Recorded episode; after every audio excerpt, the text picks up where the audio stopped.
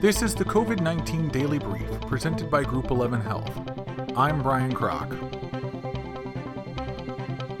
ICE is not allowing newly enrolled students to enter the U.S. for online only classes.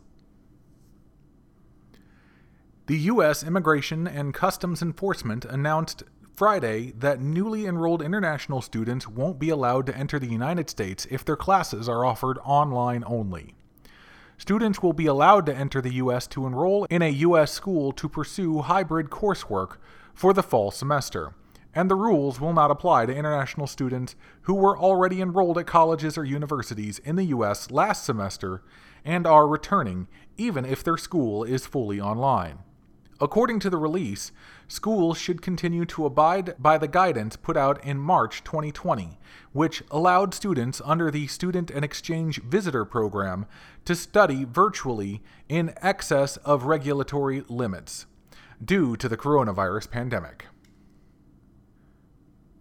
Dr. Anthony Fauci says we need to get as many people vaccinated against flu as possible this season. As many people as possible should get vaccinated for the influenza this year, as COVID 19 will complicate flu season, Dr. Anthony Fauci, the director of the National Institute of Allergy and Infectious Diseases, said Friday. Certainly, if we get anything that resembles a typical influenza season, there will be complications and confounding. Fauci continued If we have COVID in the fall and winter, which is likely we will, if you have two circulating respiratory diseases, it makes things more complicated. And for that reason, one of the things we can do is make sure that we get as many people vaccinated for influenza as we possibly can. Because that would ultimately help to mitigate against at least one of those two potentially recirculating respiratory diseases. Here's what's in the CDC's latest guidelines on reopening schools.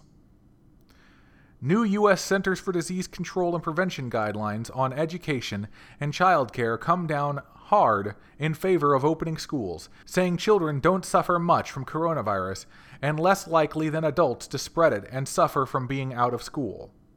The guidelines posted online start with an unsigned statement on the importance of reopening America's schools this fall. Here's a look at what's inside the guidelines. The statement says extended school closures harm children. It can lead to severe learning loss, and the need for in person instruction is particularly important for students with heightened behavioral needs, it reads. The new guidance notes that children often get food, mental health care, speech and language therapy, and other services at school. The guidelines also suggest that school administrators consider keeping children in cohorts or pods to reduce the risk of spread. They also encourage the use of social distancing, hand hygiene, face masks, and other measures to control spread, and incorporating these measures into school curricula. The guidelines also recommend against screening all students for coronavirus. The CDC does not currently recommend that universal symptom screenings be conducted by schools. Parents or caregivers should be strongly encouraged to monitor their children for signs of infectious illness every day, they add students who are sick should not attend school in person. The coronavirus death toll in the U.S. surpasses 145,000. There are at least 4 million cases of coronavirus, and at least 145,000 people have died from the virus in the U.S., according to Johns Hopkins University's tally of cases. On Friday at 5 p.m., Johns Hopkins reported 52,314 new coronavirus cases and 759 reported deaths in the U.S.